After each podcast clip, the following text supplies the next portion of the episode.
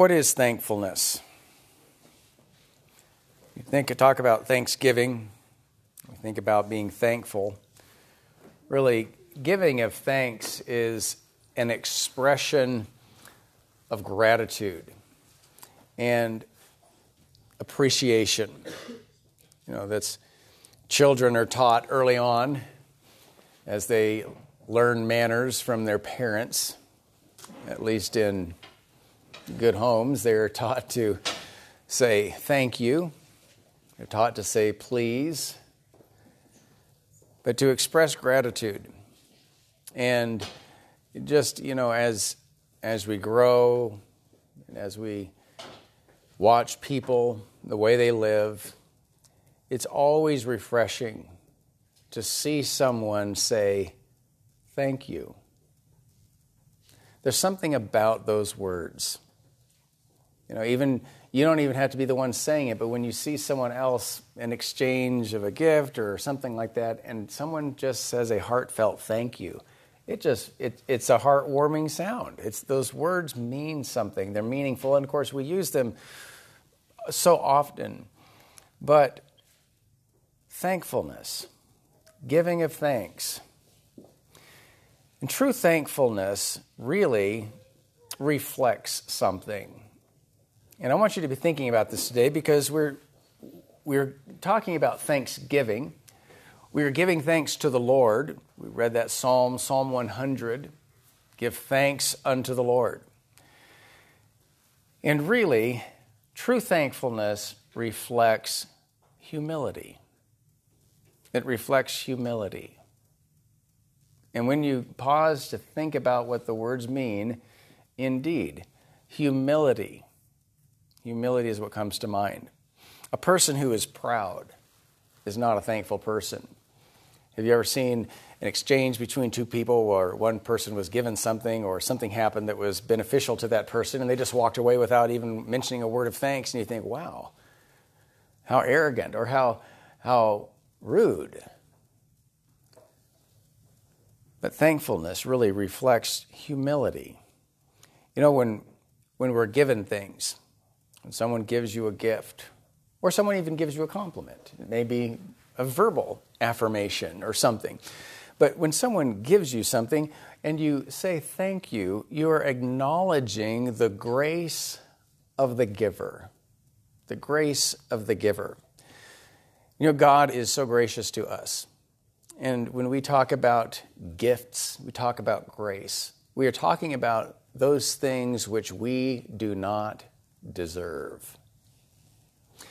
When we receive blessings, and we receive good things, and we recognize that we are not worthy or we are not deserving, really what ought to spring up in our hearts is gratitude.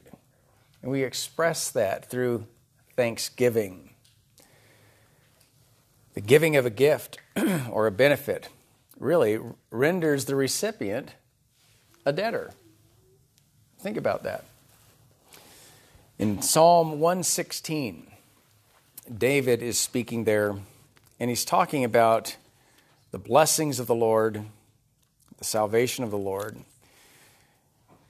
In Psalm 116, verses 12 and 13, David says, What shall I render unto the Lord for all his benefits toward me?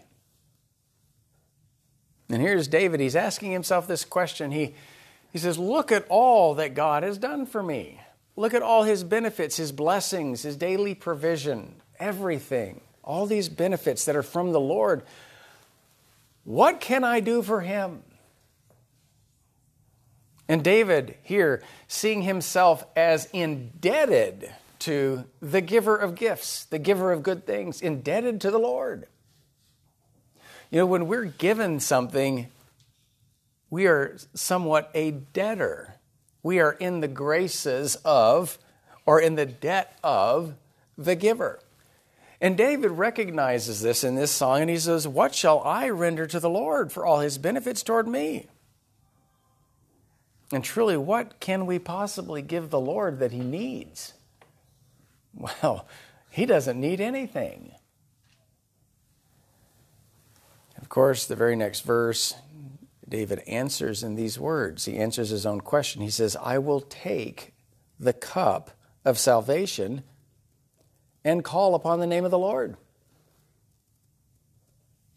I will take the cup of salvation and call upon the name of the Lord. I will give him what? I will put my trust in him. God is the giver of good gifts. What shall I render to the Lord? What can I possibly give to the Lord for all that he's given me? I have nothing he needs. What will I give him? I will give him my trust. I will put my trust in him. And I'll ask for more. David says, I will take the cup of salvation and call upon the name of the Lord. And you know what? That is what the Lord delights to have from us. What does He want from us? He wants us to believe Him, He wants us to trust Him, and He wants us to communicate with Him. He wants us to call upon Him. And in doing so, what did David what did David demonstrate? He demonstrated humility. He demonstrated dependence, dependence upon the Lord. So here, we talk about thanksgiving, true thankfulness reflects humility because there's an acknowledgement of the grace of the giver. Now, when we talk about somebody being indebted, that doesn't mean that a gift or a benefit should be paid back or necessarily recompensed in kind. Uh, we don't give, I don't, you know, we, we don't give our children gifts to uh, keep a record and say, well, you know, last year I gave you this, what did you give me? And make sure these things balance out. Now, if that's the way you're giving, that's not giving, uh, that's using. But, you know, the, the simplest response, the meanest response, the lowest response is, is just a simple acknowledgement of gratitude and appreciation. But as I said, true thankfulness reflects humility. There's acknowledgement of the grace of the giver, but there's also an acknowledgement or, a recognition of the unworthiness or the lack of deserving on the part of the recipient. If the benefit was earned or merited, it would no longer be a gift. It would no longer be a gift. It would be that which was deserved, that which was only warranted. Um, grace would not be involved. In Luke chapter 6, Luke chapter 6, Jesus was speaking and he makes this comment, and it's, it's kind of, it, it it's in verses 32 through 34. And he says here in this um, Luke 6 32 to 34, he says, For if ye love them which love you, what thank have ye? For sinners also love those that love them. And if you do good to them which do good to you, what thank have ye? For sinners also do even the same. And if you lend to them of whom you hope to receive, what thank have ye? For sinners also lend to sinners to receive as much again. Here again, he is speaking of doing something for something else. He's not talking about grace. If your motive is to get something, that's not giving. But the benefits that God gives us are not merited. In Luke chapter 17, a few pages over, but Luke chapter 17, in verses 7 through 10. Jesus is speaking to the disciples, and he says this Which of you, in verse 7, which of you having a servant plowing or feeding cattle will say unto him by and by when he has come from the field, Go and sit down to eat or to meat? And will not rather say unto him, Make ready wherewith I may sup, and gird thyself, and serve me till I have eaten and drunken, and afterward thou shalt eat and drink? Doth he thank that servant because he did the things that were commanded him? I think not. So likewise, ye, when ye shall have done all those things which are commanded you, say, We are unprofitable servants. We have done that which was our duty to do. Now, that is a very interesting passage because where benefits are earned or deserved, there's no place for thanks because the benefit is due. This is why we never read of God thanking man for anything. You ever thought about that? Why does God thank, God would not thank man for, he doesn't. Why? Thank you for believing in me. Or thank you for doing what I told you to. No, God does not thank man. Because at the end of the day, if we have done everything in our power to serve him, we are just simply unprofitable servants. We've only done that which we were told to do. You know, you can't go overtime with God. Okay? we owe Him everything. And it, it, we are the ones giving Him thanksgiving. He does not thank us. You know, if, if you go into work and you put in your 40 hours, and let's just say you're just one of those overachieving, absolutely energetic employees, and you just come in extra just because you love the job and you want to really see that, you know, company thrive and you go spend an extra 10 to 20 hours in a week, your boss is going to come to you and say, Wow, thank you so much. I mean, really, you're a, you're a great employee and appreciate that. Not so with God. At the end of the day, if we've even put in the 10 extra hours, so to speak, we've only done that which was our duty. We belong to Him. All of our energy is from Him. Everything that we have that we can do is from Him. So everything that we do for Him is simply, He deserves it. We owe it to Him. And I always I found that interesting. I remember years ago thinking, hey, I, you know, I never read of God thanking man for anything. Well, Jesus explains that in that passage. The master does not thank the servant for fulfilling his duties.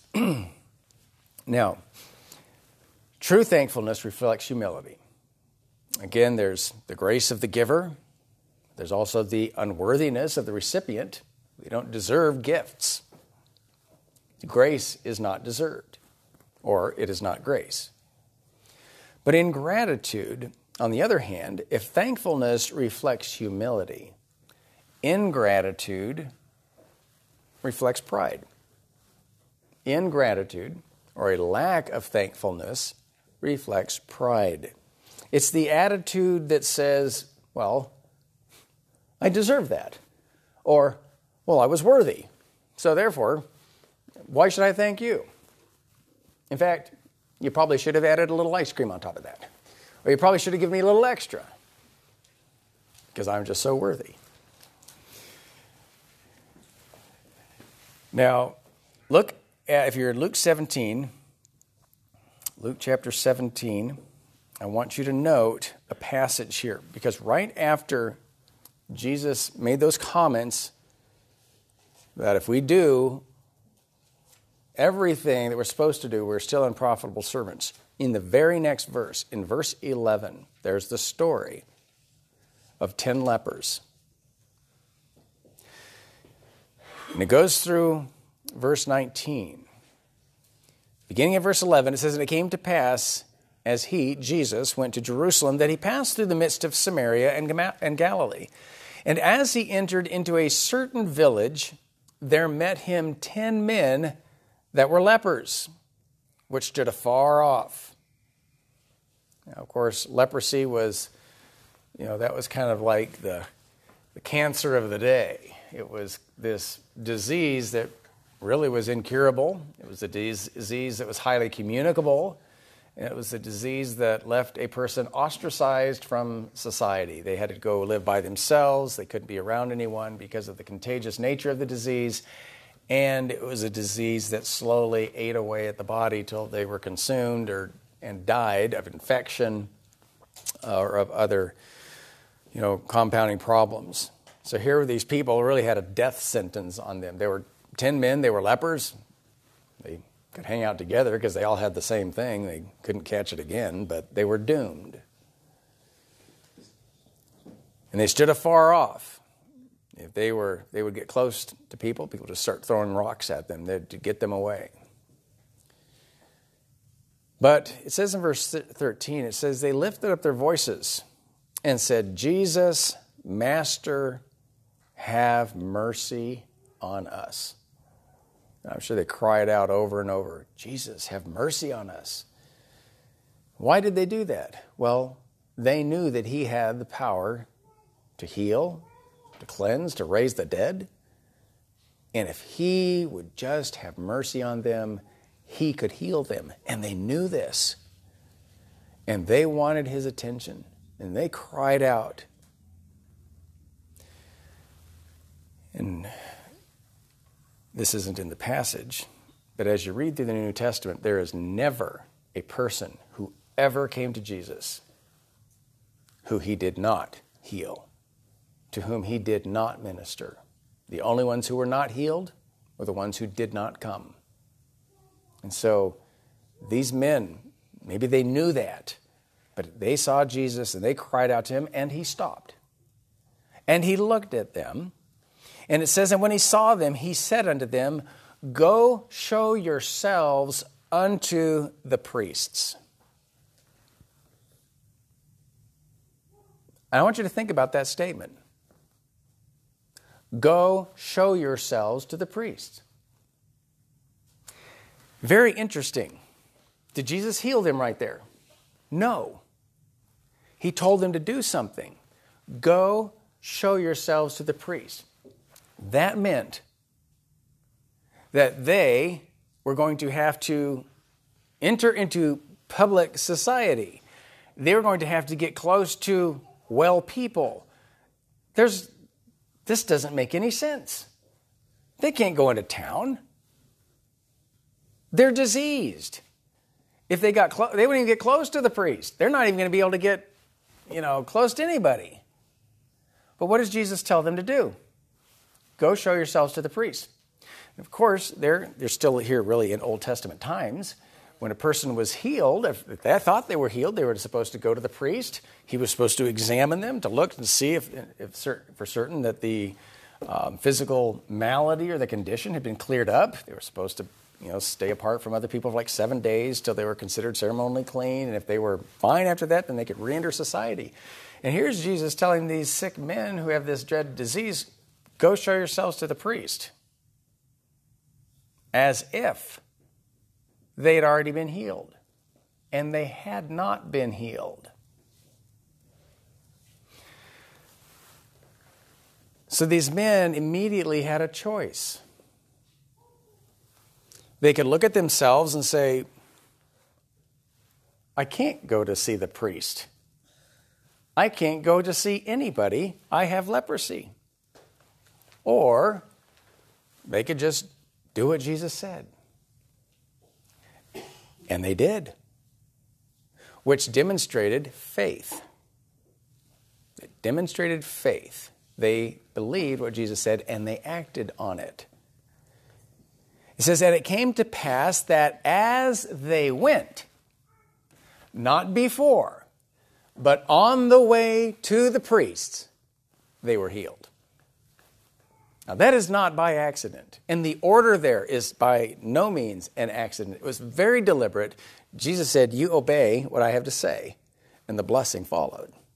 And by faith, they, I mean, they demonstrated faith in going, even in their unclean state. And as they went, after they had obeyed, they each received this blessing. And it says there, as they went, they were cleansed. And one of them, when he saw that he was healed, turned back and with a loud voice glorified God and fell down on his face at his feet, giving him thanks. Picture that. Ten men They all turn around. They start walking away from Jesus, they start heading to wherever the priests were. And as they're walking, look, I've been healed. Hey, me too. You, hey, all of us have been healed. I mean, you talk about excitement. They'd just been given their life back. And one turned around and ran back to Jesus and fell at his feet, giving him thanks. Just one.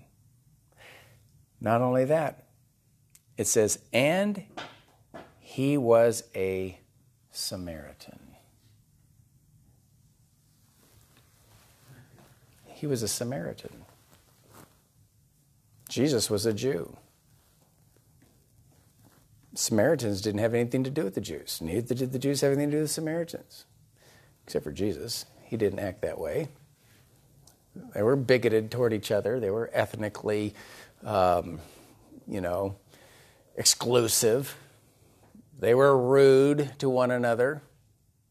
But here, this Samaritan, he realized what had, he had been given, and he says, I don't care who he is, Jew or what. He just healed me. And he ran back, fell at his feet in utter thanksgiving. What had he asked for? He'd asked for mercy. What had he been given? He'd been given grace. He asked for mercy. Mercy is not getting what you deserve. And he got so much more. And he was healed, and he came back. But then in verse 17, Jesus looked at this man and said, Were there not ten cleansed? Where are the other nine? Where are the other nine? They are not found that return to give glory to God, save this stranger. And he said unto him, Arise, go thy way, thy faith hath made thee whole. What did Jesus point out there? Hey, nine out of ten were not grateful. They didn't have the decency to return and to give thanks. And Jesus comments on that. Now, I think it's a big deal. If Jesus makes this comment, where are the other nine? Why did they not come back? Were they not all cleansed? Oh, yes, they all had been cleansed. They had all received the grace of God, and yet only one came back to express thanksgiving. They all had realized they were helpless, they all realized they were in need, but only one returned.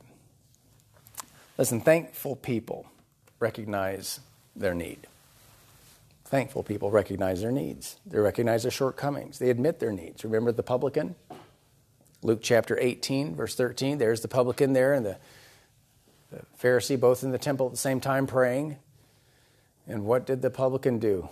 He says, he, he, he was would not even lift so much of his eyes, his eyes to heaven, but beat upon his smote upon his breast. It says there he said, Lord, be merciful to me, a sinner. I'm undeserving course, there was the Pharisee. He was over on the other side, and what did he say? He stood, struck a pose, and then prayed with himself, saying, Lord, I thank thee. he's offering thanksgiving, right? I thank thee that I am not like other men, especially like that thing over there on the ground, that publican. Oh, yeah, you just see it. The false the falseness and the pride and the arrogance. Unthankful people don't have needs. They don't think they have needs.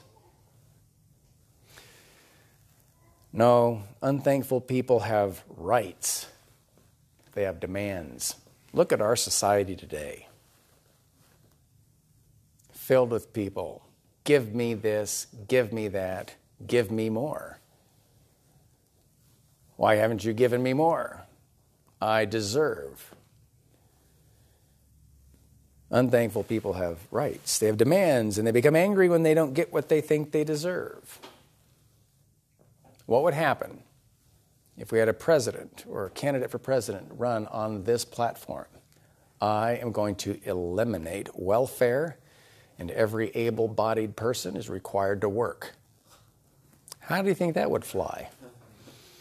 Okay. Well, that leper recognized that he was helpless and in need. He requested mercy. Thankful people don't expect mercy, they ask for it. Can you demand mercy? You give me mercy and you give it to me now. Is that the way is that the way mercy is achieved? No. Mercy is something that is undeserved and so therefore it is something that is requested, humbly requested. It is something that is begged for. Whenever you read these people, Jesus, thou son of David, have mercy on me. Bartimaeus, the blind man. You think of all these people that would come to Jesus for healing, and what they do, they're pleading with him, please, have mercy on me.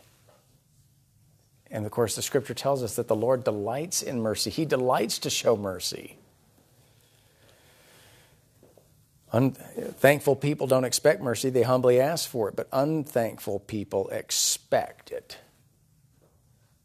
Unthankful people expect it. I deserve this, do it. This leper received grace and acknowledged it. Thankful people receive grace and acknowledge it. They acknowledge the giver, they show gratitude. Unthankful people see benefits as good fortune or somehow deserved or merited. But here, this man, who even was a Samaritan, he returned to give thanks. Thankful people take the time to express gratitude and appreciation for benefits. And you know what? This is something we have to actually train. We have to train our children to do this. You know, I mentioned that I've mentioned this before, but you know, children they'll get gifts from grandma, or you know, grandma will send them a gift or a birthday present or something like that. And what does the kid want to do? They rip open the present. Ah, a present, yeah, a toy, and they're out to play with it. Hey, did you uh, tell grandma thanks? Huh? That's the look you get, or you know, remember telling our kids and they get Christmas presents from grandma. I said, "You make sure you write grandma a thank you note." You know, a week goes by, it's New Year's. Hey, did you write grandma a thank you note? Oh, I forgot. Well, I want you to bring me that toy and I want you to give it to me. And you can't play with it again until you write grandma a thank you note. And then generally gets written, right? But it's something that we have to teach, to train. Because you know what? Children are naturally self centered humans are naturally self centered. It's very natural for us to just take the gift and run off and forget the giver. But here, being thankful. Unthankful people consume the benefits and ignore the benefactor. You know, how often do we consume the daily benefits that God heaps upon us without a thought of gratitude? Psalm 68. Psalm 68 in verse 19. Blessed be the Lord who daily loadeth us with benefits. He daily loadeth us with benefits, even the God of our salvation. Think about that. How often do we receive blessings from the Lord? every breath is undeserved. The Lord daily loadeth us with benefits. You know, the, the welfare attitude is the attitude of, what have you done for me lately? You know, it's, um, it's my wife used to say, she still says it occasionally, it's, hi, my name is Jimmy. Gimme, gimme, gimme it, just because it rhymes. There's nothing wrong with the name of Jim, but uh, gimme, gimme, gimme. Um, But as believers, listen, we are continually instructed by the word of the Lord to give thanks. We, we quoted Psalm 100, the Bible study hour. It's throughout the Psalms. Psalm 95 and verse 2, and we're commanded to come into his presence. It says, Let us come before his presence with thanksgiving and make a joyful noise unto him with psalms. Over and over, God desires to be approached with our thanksgiving. And should he not be? Why, certainly. Because as James says, every good and every perfect gift comes down from the Father of lights, comes from above, with, with whom is no variableness, neither shadow of turning. All good things are from the Lord. And we're to be thankful, as Paul says in 1 Thessalonians 5.18, in everything, do what? Give thanks. Give thanks, for this is the will of God in Christ Jesus concerning you. In everything, give thanks. You know, we've been talking about in, in Hebrews chapter 12, we've been going over and talking about the, the chastening or the discipline of the Lord and how that God brings things into our lives for the divine purpose of doing what? Bringing about His character in our lives that we might be partakers of His nature, of His holiness. He is building endurance. What, how did Paul respond to his thorn in the flesh? When he'd asked the Lord to take it away from him, and when God says, No, I've got something better in mind you're going to have that thorn in the flesh, and it's there to keep you humble, and it's there to help you realize that it is my strength that is made perfect in your weakness. And when Paul came to this realization, he said, Most gladly, therefore, will I joy in my infirmities, that the power of God might rest upon me. He became thankful for the trial. It's easy to thank God for the the bonus, the extra blessing. but we're to be thankful even for the trials because He's already told us what He's doing through them. and we can trust Him in that. Thankfulness. Now, excuse me, our prayers, our prayers are to be accompanied with thanksgiving. Philippians 4, verse 6. And everything with prayer and supplication, let your requests be made known unto God. And do that rather than what? Rather than being careful, being worried for things. Be careful for nothing. Colossians 4 and verse 2 also tells us the same thing that our prayers are to be accompanied with thanksgiving. Our sanctification, our growth is to be accompanied by abounding in thanksgiving in Colossians chapter 2, uh, verses 6 and 7. It says there, As ye have therefore received Christ Jesus the Lord, so walk ye in him, rooted, built up in him, established in the faith as ye have been taught, abounding therein with thanksgiving. Thanksgiving. You know, I was very thankful just this last week for for Alan and his uh, expertise in being able to put a needle in my arm. I was a little bit sick in the middle of the week and ended up dehydrated, lost about 10 to 12 pounds in 24 hours, and was in bad shape. And with my condition, when I get dehydrated, I can't catch up. I can just drink and it goes straight through me. It will not help. And so there I was, about 2:30 in the morning, and I thought to myself, I wonder if Alan's working because he works in, in our district on our side of the time. So, so I text him. I thought, well, if he's asleep, he won't get my text if he's at home. But if he's working, maybe he'll answer. So I text him at 2:30 in the morning, and man, immediately get this. Oh yeah, I'm I'm out here working. I'm like, man, thank you, Lord. so, as I said, hey, I need some fluids.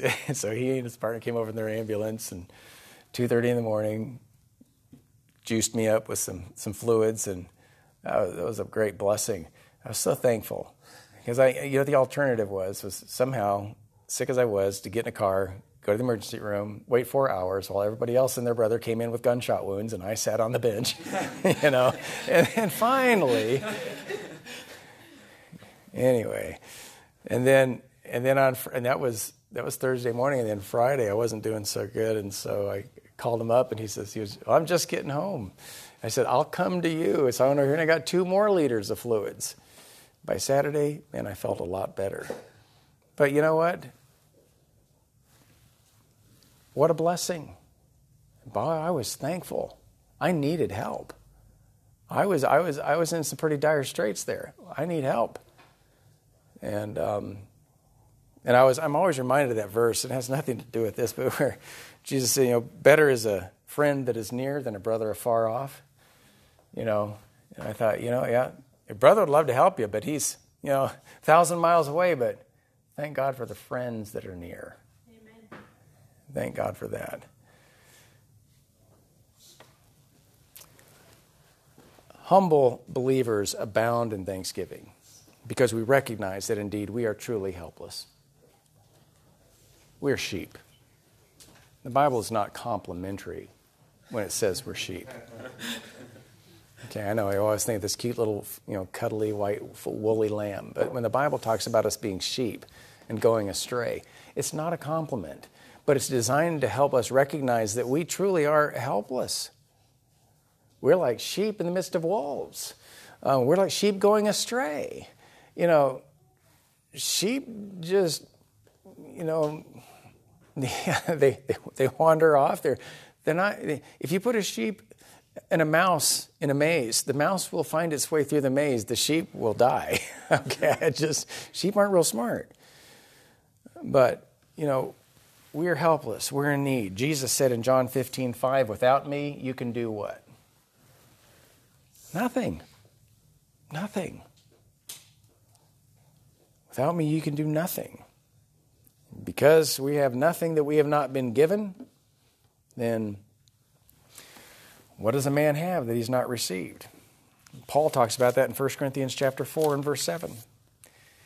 He says, Who makes you to differ from another? And what hast thou that thou didst not receive? Now, if thou didst receive it, why dost thou glory as if thou hast not received it? So, is there any room for pride in the Christian life? Absolutely not.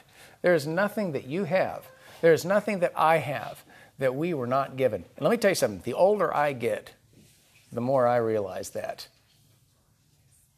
The older I get, the more that I realize that. You know, I walk into my house, I was given that. I look at the things I have, that was given to me. You know what?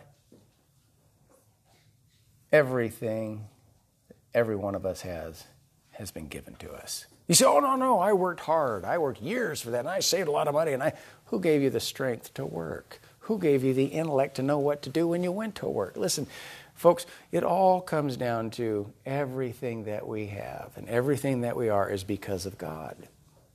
Without me, He says, you can do nothing. And if I might extrapolate or take that to its ultimate end. Without me, you don't exist. Okay? Without Him, we are nothing. Because we have nothing, that which has been given to us, everything that we have has been given to us.